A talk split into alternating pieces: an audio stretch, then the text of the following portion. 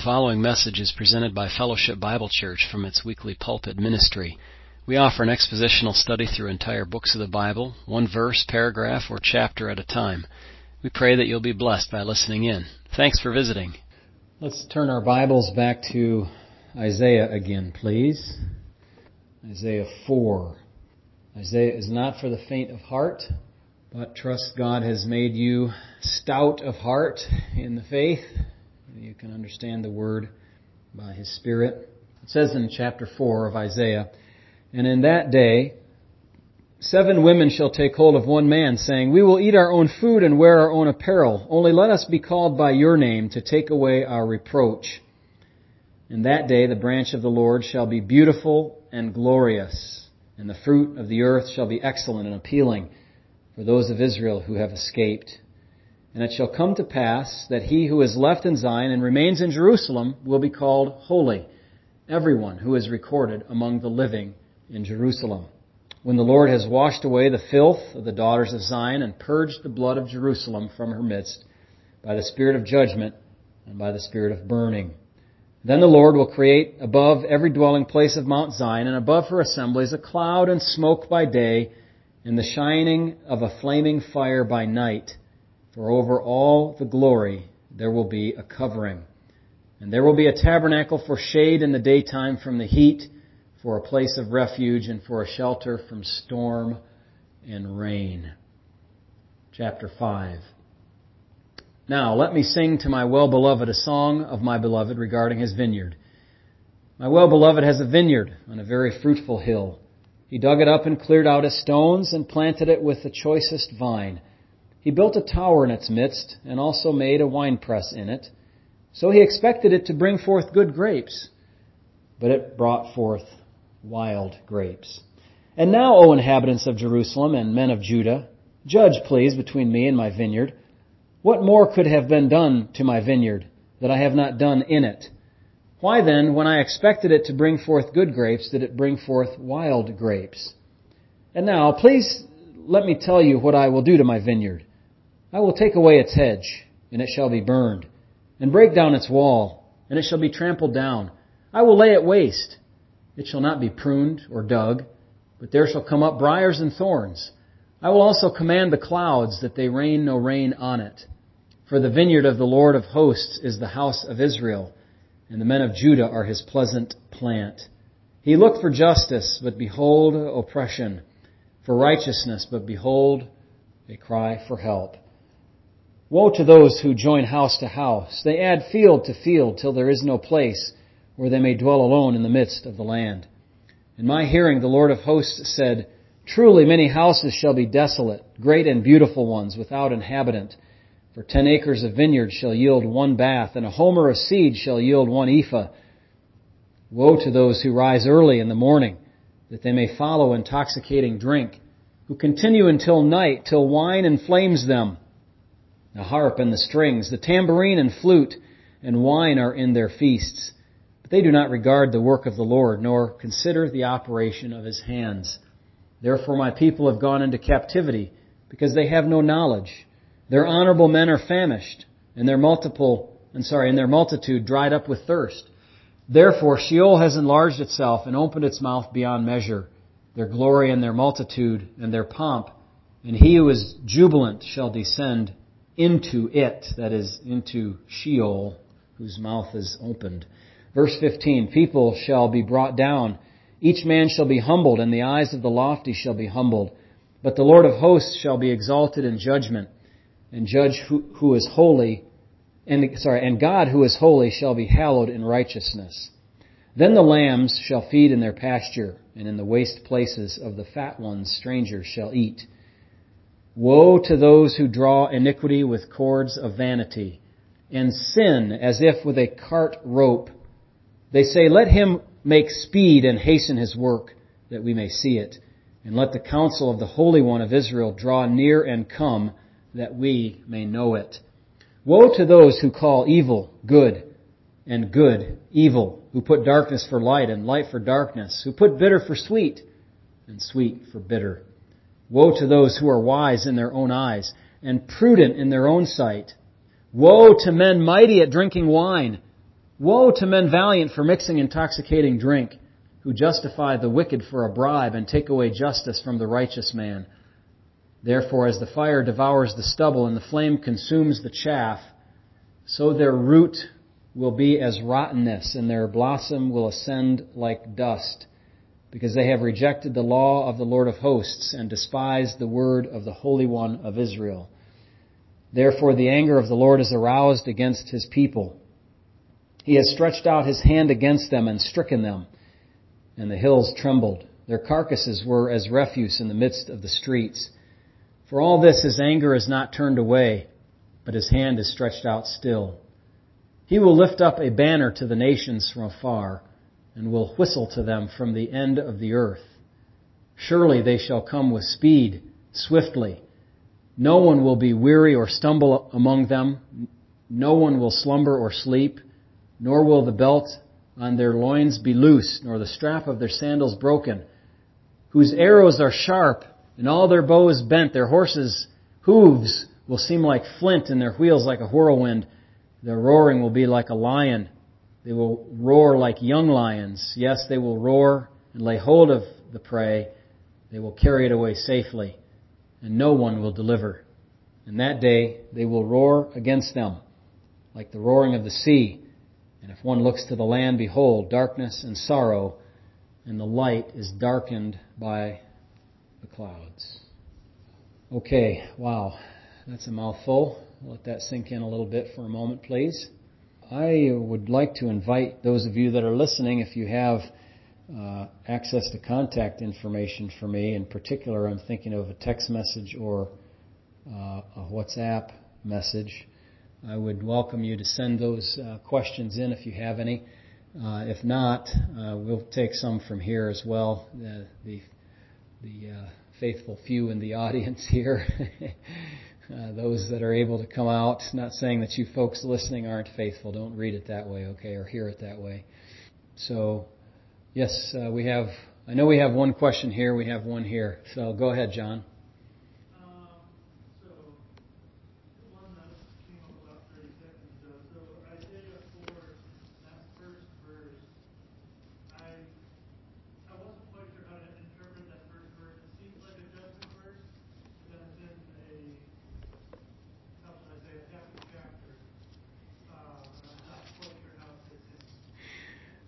Right. Yeah. Okay, so the question is about Isaiah 4 1. Uh, to put it as John did, it seems like a judgment uh, verse in a unjudgmental context and a happy context. So what's going on with that? Um, so my first suspicion, John, uh, would be I wonder if the big four on your page should have been moved down one verse. Yeah.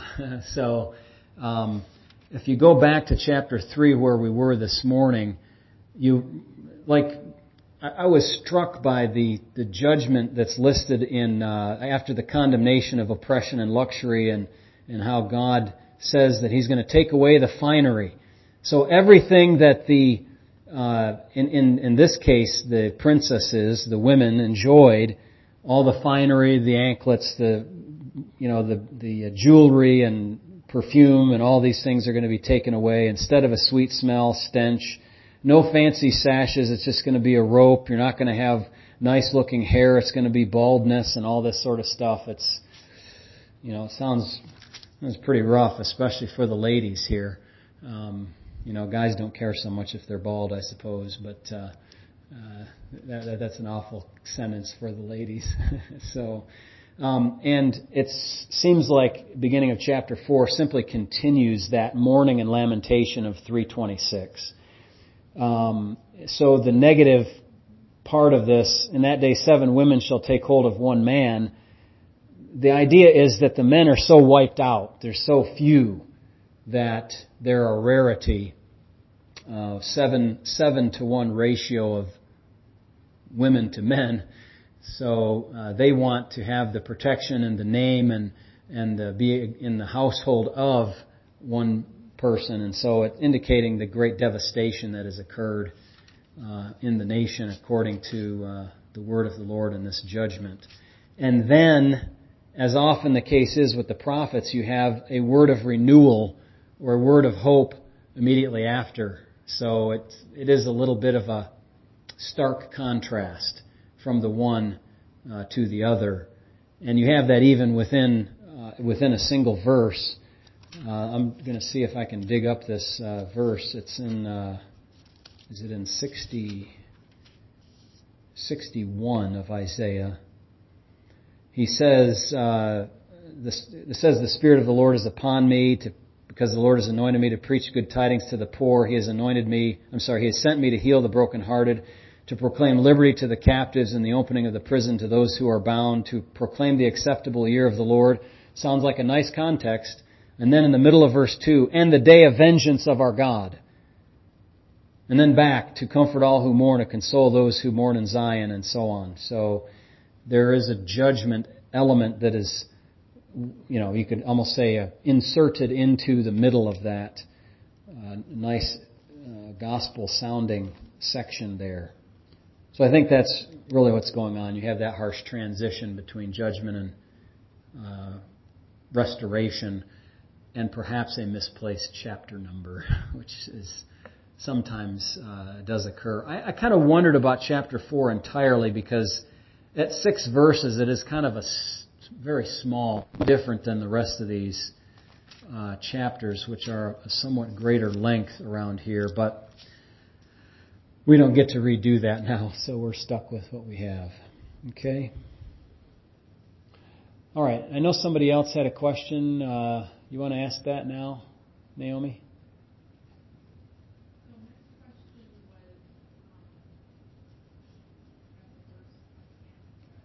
Uh, the verse that you were looking for is in Matthew 16:24. You say, how did he, how did he know that already? Well, she asked me the question before. Just ran it by me.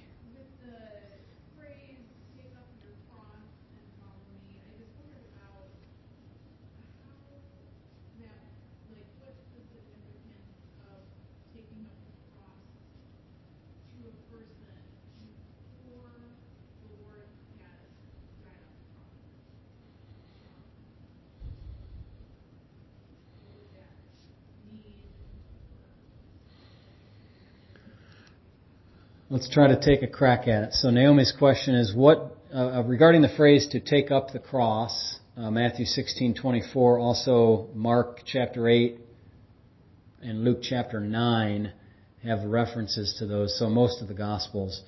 Um, the question is what is the significance of taking up the cross? in light of the fact that Jesus had not died on the cross yet. So what is the historical understanding of that passage, of that saying, I'll say it that way, of Jesus when he said it. When he said it. Because now even though, let's, let's, let me just pause, just put a pause button on that question. Remember, Matthew is written to a church audience after the events occurred.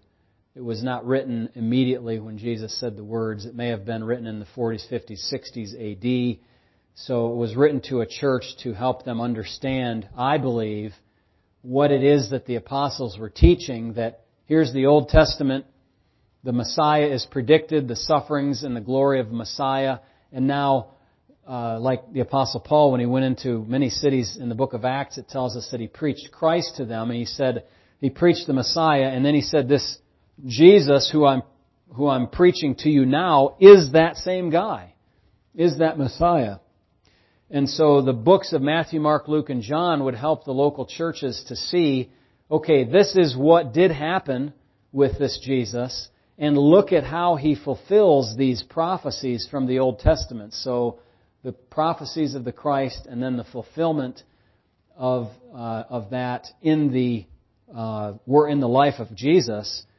And so they would have the benefit of having that whole historical record, which the apostles saw with their own eyeballs, now had to be recorded in writing for the churches so that they could have it for they didn't have a, they weren't going to have apostles for very much longer.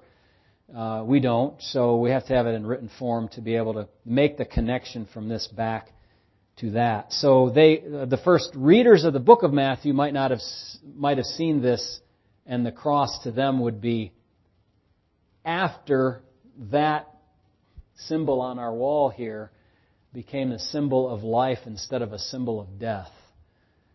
Make sense? Okay, but now the question particularly is, I'll unpush the pause button here on the question, is what is the meaning of this to the disciples who heard Jesus say it? Now I'm going to solicit any of your input now on this. I've talked enough for the second here. and Give you a chance to give me some feedback. What is what do you think the answer to Naomi's question is? I don't see anybody coming in on the WhatsApp with any questions or answers yet. So, yes, Jansen.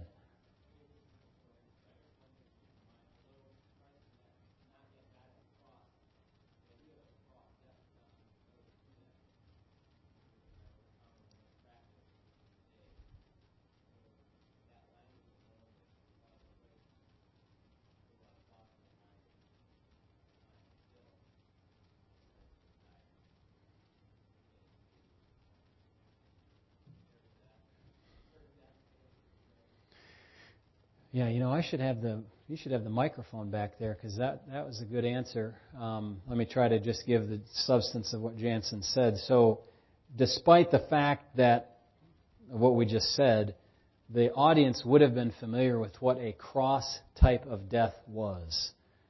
Uh, it was not unfamiliar to them how people died. I mean, what a cross was and how people died on it. And so that would evoke many thoughts in the hearers, the Lord is saying something about taking up a cross. A cross is something that we know is only exclusively used to kill criminals. And um, so that's what Jansen said, basically. Okay, I don't, I don't want to put more words in his mouth than he had. Anybody else? So, what if I said, um, you know, take up your electric chair and follow me. Take up your seat in the electric chair. Yes, sir.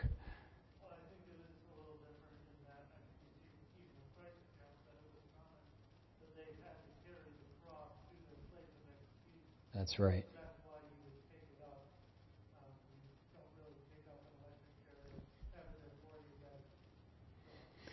So the uh, the metaphor the metaphor of the electric chair fails to some extent because it only covers one aspect of the cross. That is, it covers the death aspect of the cross.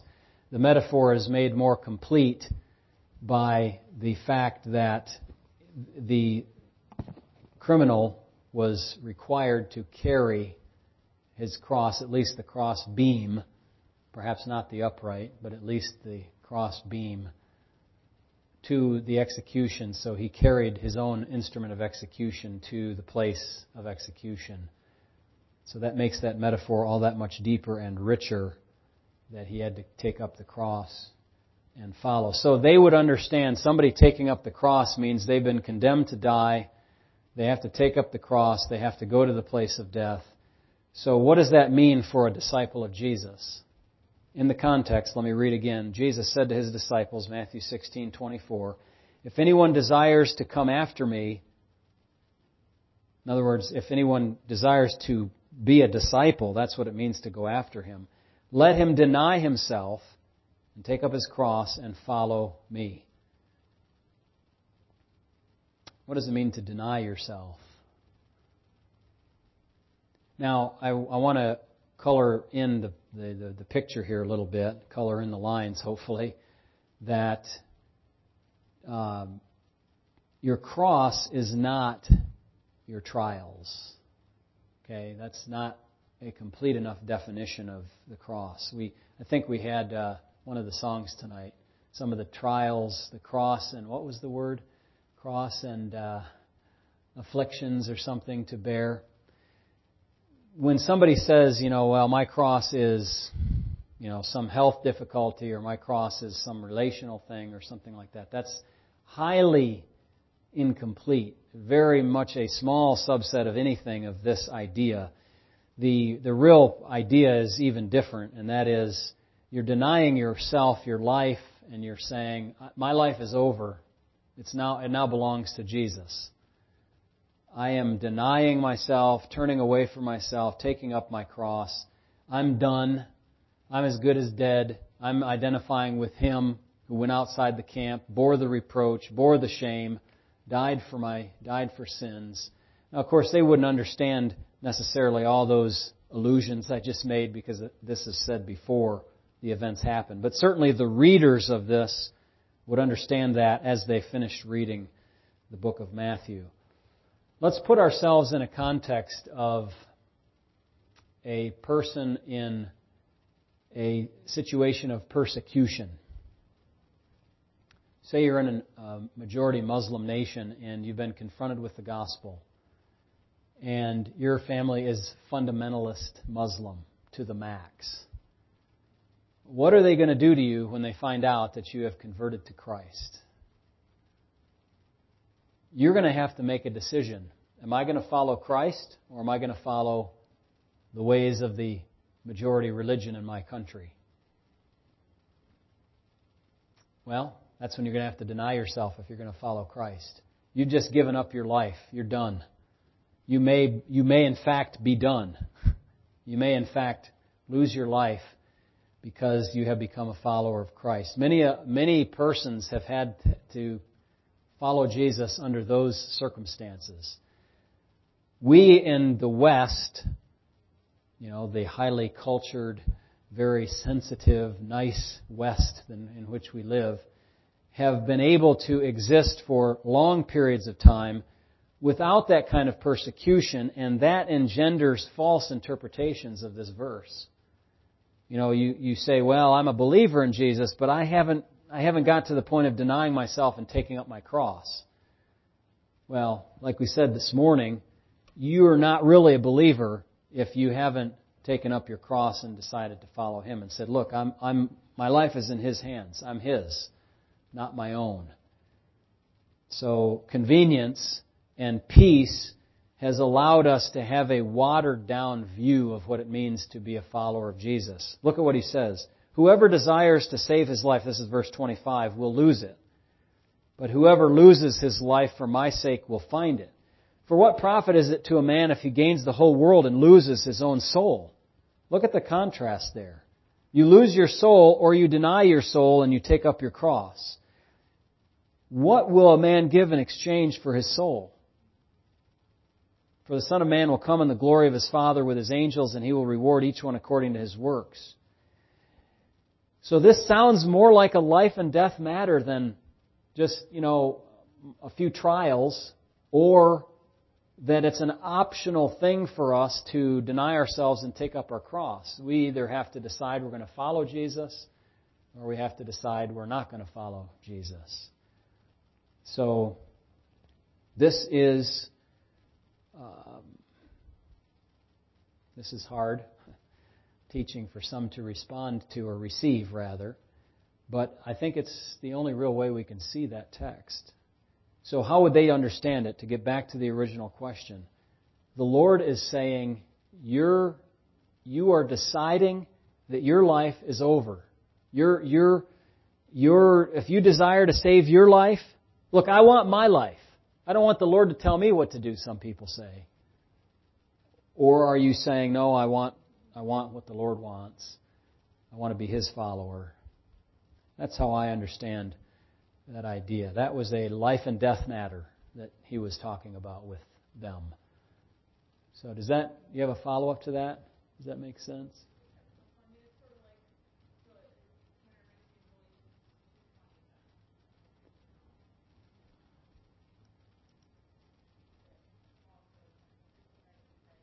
Yep.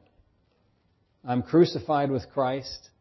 Nevertheless, I live, yet not I, he says, remember Galatians 2.20, but Christ lives in me. The life that I now live in the flesh, I live by the faith of the Son of God. But the idea is that I'm crucified with him. And Paul later says in Galatians 6, you know, he's been crucified, I've been crucified with him, I've been crucified to the world.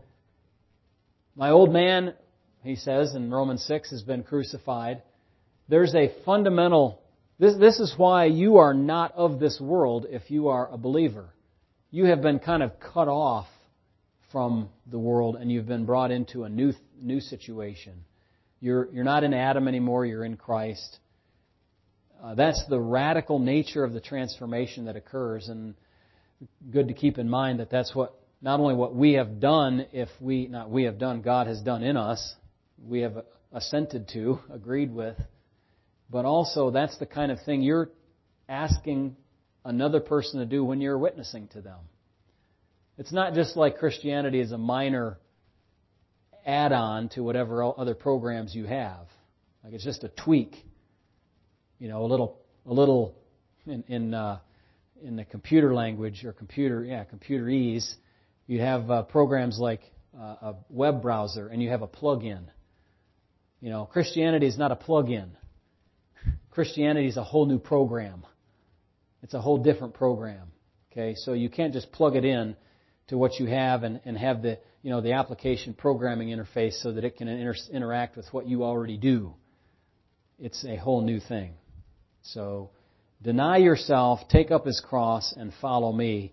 And as you know by now, I've said you know before, and we'll say it probably a thousand times again. In the church, it's necessary for us to remind ourselves that this is this is the, at the core of what happens in the gospel. This is not a second step or a second blessing that happens to somebody. That they decide, okay, well, now, now I'll do this extra thing. I'll get consecrated, dedicated, I'll receive the fullness, I'll, you know, become, I'll reach perfection or something like that, and then I'll become this. No, this is all that it is. This is becoming a disciple.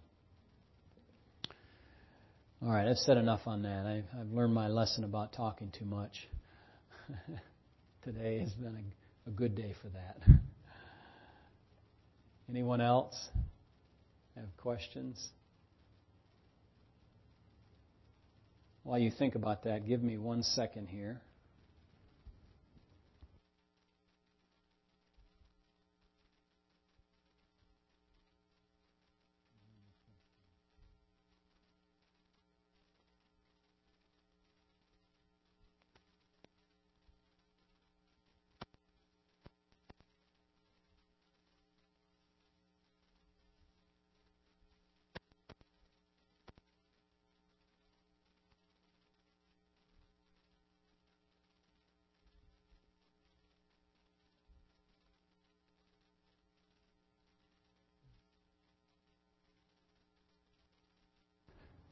All right. Did you think of anything else?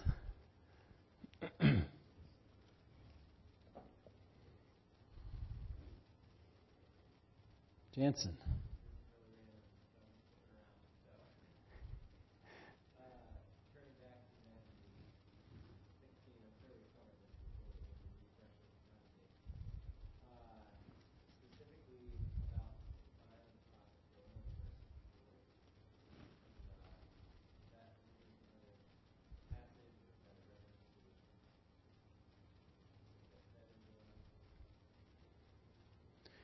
Okay, the question has to do with Matthew 16:4. Let's read the verse. Um, well, actually, let's read the first four verses. Then the Pharisees and Sadducees came and, testing him, asked uh, that he would show them a sign from heaven. He answered and said to them, When it is evening, you say, it will be fair weather, for the sky is red. And in the morning, it will be foul weather today, for the sky is red and threatening. Hypocrites.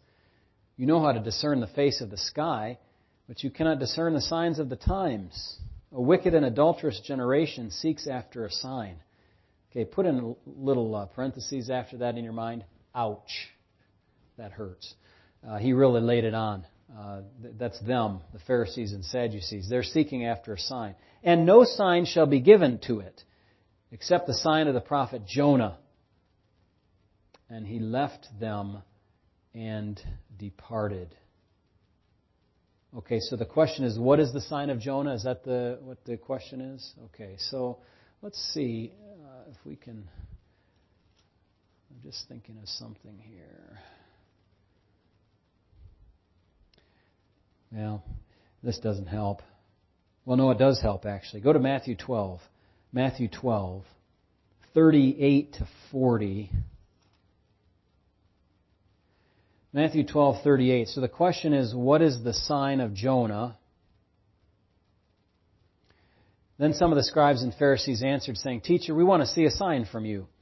But he answered and said to them, An evil and adulterous generation seeks after a sign. You know, this is the same book, right? I wonder if they remembered that they already asked this question before. Um, yeah. Okay, they see it seeks after a sign, and no sign will be given to it except the sign of the prophet Jonah. Here's the explanation. For as Jonah was three days and three nights in the belly of the great fish, so will the Son of Man be three days and three nights in the heart of the earth. So I think that's the sign, as, as Jesus explains. Jonah was not dead, but as good as dead in that fish. He was missing from the land of the living. He was MIA. Uh, he was uh, the subject of miss- missing persons report, uh, you know, in the Tarshish newspaper or whatever. Uh, I guess they didn't get there yet, so he couldn't be in that newspaper, but somewhere. Anyway, he was a goner, three days and three nights, and the Lord is saying, uh, I'm going to do something like that. The Son of Man will be three days and three nights in the heart of the earth. And so Jonah became a pattern or type, if you will, or a, I don't like types too much, but, you know, analogy for what was going to happen to Christ. Now, could you have read Jonah and understood that or gotten that out? No, you could not have. Only, only looking backwards with what Christ has said can you see, oh, there is a parallel there. He's in the heart of the earth. Jonah was in the heart of the fish. But the book of Jonah is not a prophecy that the Lord would be in the heart of the earth for three days. The book of Jonah is about Jonah and Nineveh and God's justice and God's mercy and all the things we know Jonah is about, not this. So, uh, yes, that is somewhat of a different question, a good question. Yeah, any follow up on that? Or anybody else? Go ahead.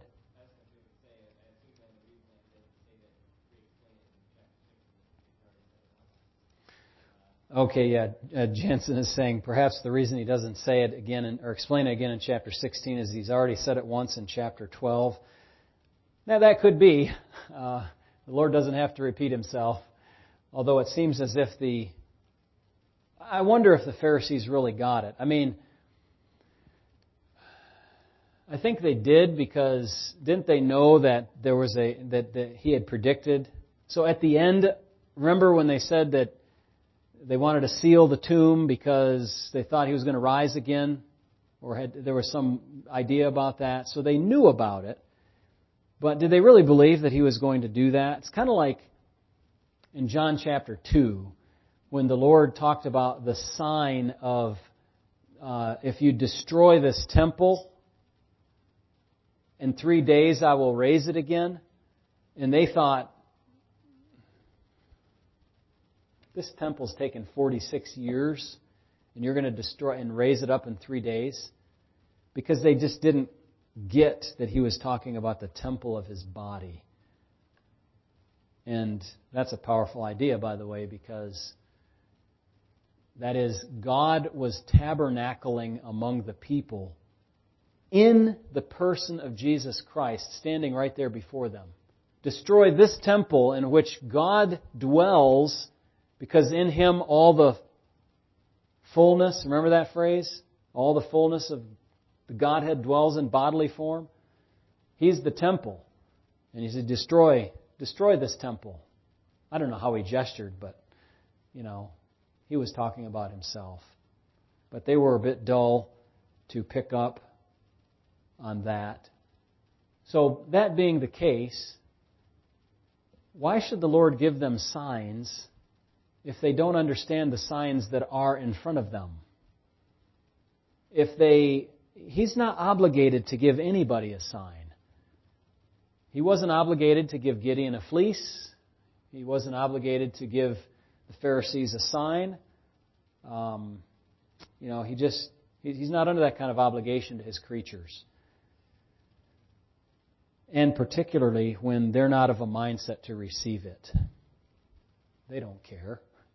They're looking to criticize Christ, not to believe in Him. All right. We have other questions. John?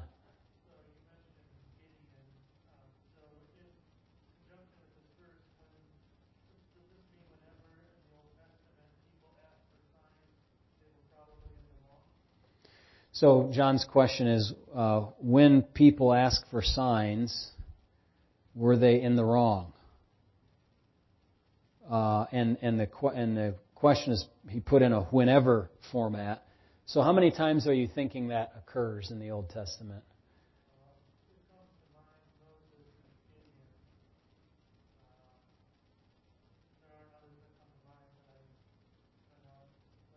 Yeah, no, those are good ones. Moses, what, what signs did Moses? He asked for a sign. Did he ask for a sign? He asked for a sign to show others, I guess. Is that what you're thinking of? Like the, the rod or the, the uh, leprous hand? Or he didn't know what those were going to be ahead of time, but the Lord told him. So, whenever they ask for a sign, I don't, I I don't know that I could say that whenever people ask for signs, they're in sin, but I would say if God has told you, for example, Gideon, do this, you can, if you're trusting in God, you simply obey. You don't say, well, now prove it to me, God. Prove it to me. You're, you're putting God to a test in a way. And so it's, it is an evidence of a lack of faith in that case um, could uh, could Moses would Moses have had to had those signs, or perhaps God would reveal them to him as the course of events unfolded, without Moses having to um, express any doubt or uh, disability to his faith? I think that's certainly possible. So at least in those two cases, I think there's an evidence, uh, some evidence that those two men uh, we're not acting out of perfect faith. Now, are you acting out of perfect faith, and am I? Hmm, let's be humble. You know these these uh, these men were men of stature in the faith. Uh, I'm not. I haven't achieved that status, and uh, I don't think I I ever will. God uh, God be pleased to uh, use us to serve Him. But so, yeah, we we probably do things out of a lack of faith a bit more often than we would like to admit. But whatever is not of faith is. Are you familiar with that verse? Sin, where is that verse? We have one answer from the audience, Romans 14. You're thinking of the last verse in the chapter. It says, But he who doubts is condemned if he eats, because he does not eat from faith, for whatever is not from faith is sin. I, I do take that to be a general principle, and I've you know people have asked me, should I do this, should I do that, ask for guidance and advice. Well, let me ask you this: Can you do that in faith, in faith toward God and faith toward our Lord Jesus Christ? the answer is no, then you need to find something else to, some other direction to go, some other thing to do. Okay? So whatever is not of faith is sin. And you probably are thinking to yourself, well, I did a few things, I did that, and, and, and were those of faith? No. Sin then. Yeah, maybe reveals something that comes up in your mind that you have to confess. That certainly could be the case. But I, I don't take, uh, just to kind of come back to Gideon, I don't take his asking for a fleece as a sign of maturity or of strong faith. And it is not a model for us to ask God's guidance today. It is not. Some people have used it that way. You know, they'll say to somebody who comes to them, should I do this, should I do that? Well, put out a fleece.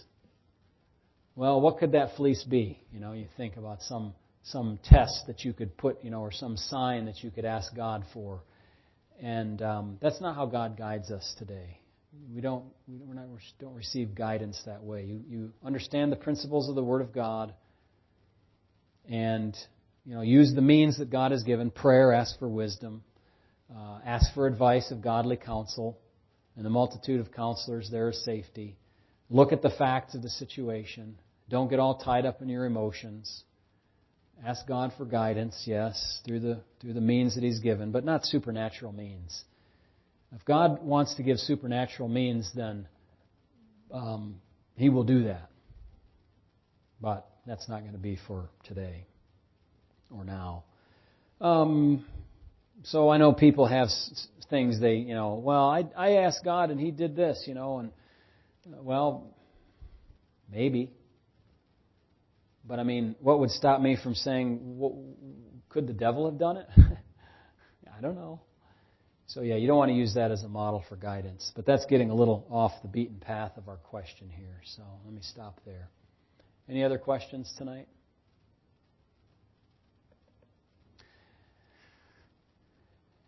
All right. Give, give me just another minute or two of your time. I uh, wrote back in October, about a month and a half ago, an article that I simply called a glossary of new terms. I wonder if you read that.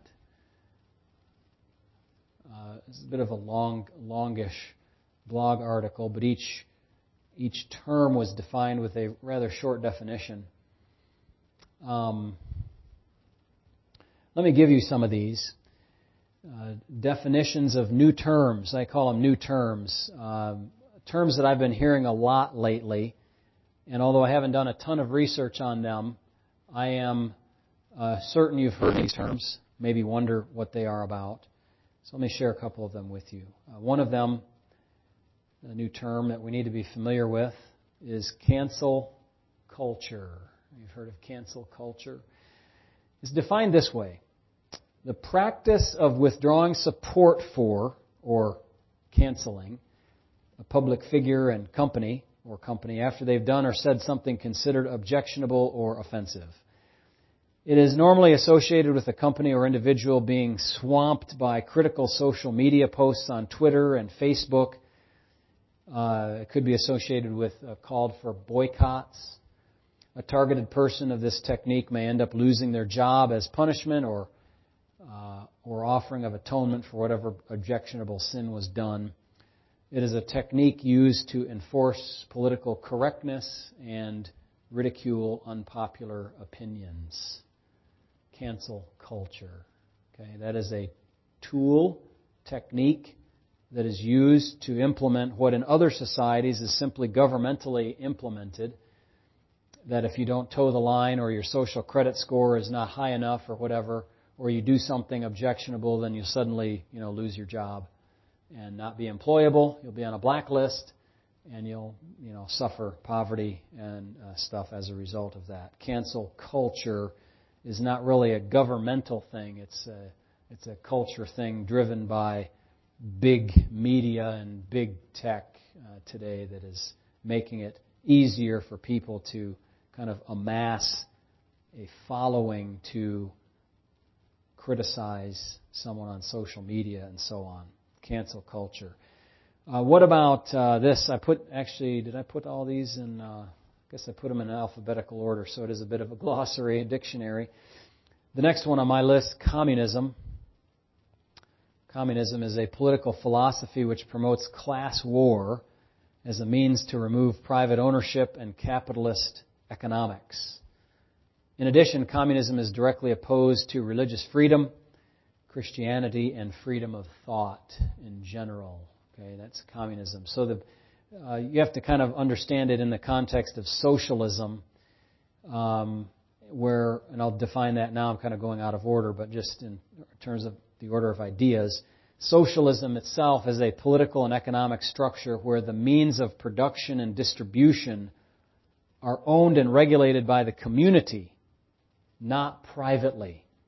Socialism is typically one step away from full fledged communism. Typically. Not always, or it's a slow step, sometimes a quicker step toward communism. But you see the connection of two ideas that you have the removal of private ownership in capitalist economics And in addition, you have the moral and sociological elements of the uh, enmity toward Christianity in particular, all religions basically too, and then um, freedom of thought, freedom of expression, freedom of speech. All those things are considered uh, inappropriate and unwanted in in that system. The uh, interesting thing about the history of the Thanksgiving holiday, when you read it, is that the early pilgrims actually did have a commune.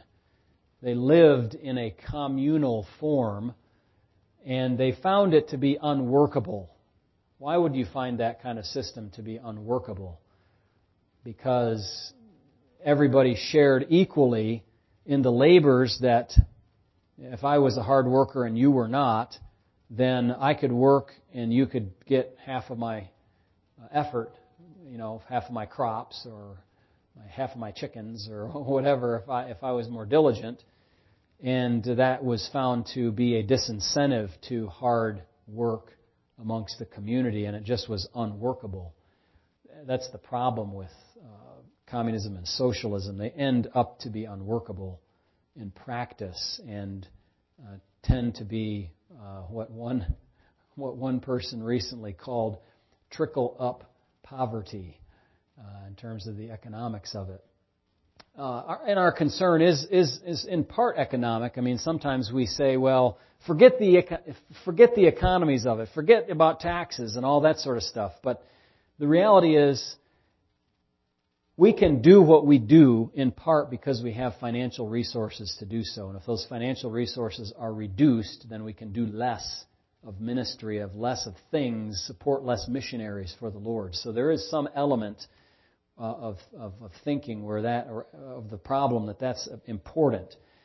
Often we set that aside and we say, well, just concern yourself with the moral issues. Well, okay, we can do that, and we think, you know, there's a significant uh, hazardous moral issue here, and that is if socialism and communism don't like Christianity, we don't really want to have anything to do with them as Christian people. Let's just be honest. Uh, let's just be clear. Maybe not honest. Let's just be clear headed thinkers. If you want to go a full communist route, it's not going to end well for your church or your Christian faith. So just think ahead more than you know, I want, I want free health care and I want universal basic income and, you know, all corporations are evil. Think the next step. Okay, once you get rid of all that and you have all your free stuff, who pays for it and how does it, and what happens to your church in the end? Do you want that? And as Christians, we value our religious freedom and we're thankful to God for it, so we we don't want to go down that road uh, at all, certainly not very far, so that we can continue to maintain the kind of uh, situation that we have. So it may be God's will that uh, that kind of system is installed, and that will uh, exercise us to greater fidelity to the Lord and purify the church. And if that's what God wants to do, well, we'll let Him uh, be the judge of all of that. He's He's in charge, and uh, as one of the songs tonight said, you know, we uh, we be still, we let God be God, and uh, He'll do His business. So that brings us to the end of our time tonight. I hope that was helpful. Good questions that you had for the first uh, two thirds of our time together or so. Lord bless you and keep you all uh, out there in the internet world and here at our building. Let's pray. Lord, we close our evening tonight with a request that you would watch over us, that you would cleanse us from every iniquity, that we would be pleased to know that we are found in Christ and in His righteousness, and that before the throne of grace, that we are seen as in Him, as we read in the early part of our uh, second service this morning that our salvation is in Christ. It's not in us, it's not in our faith, it's not in our frame of mind. It's in Him. And for that, how grateful we are. And so cleanse us, I pray, from every evil thought, every misspoken word, every uh, bad deed, done up till now, and I pray that you'll keep us sin confessing people faithfully these upcoming days. Thank you for the holiday we just were able to uh, commemorate. And, Lord, we look forward to remembrance of the incarnation of Christ.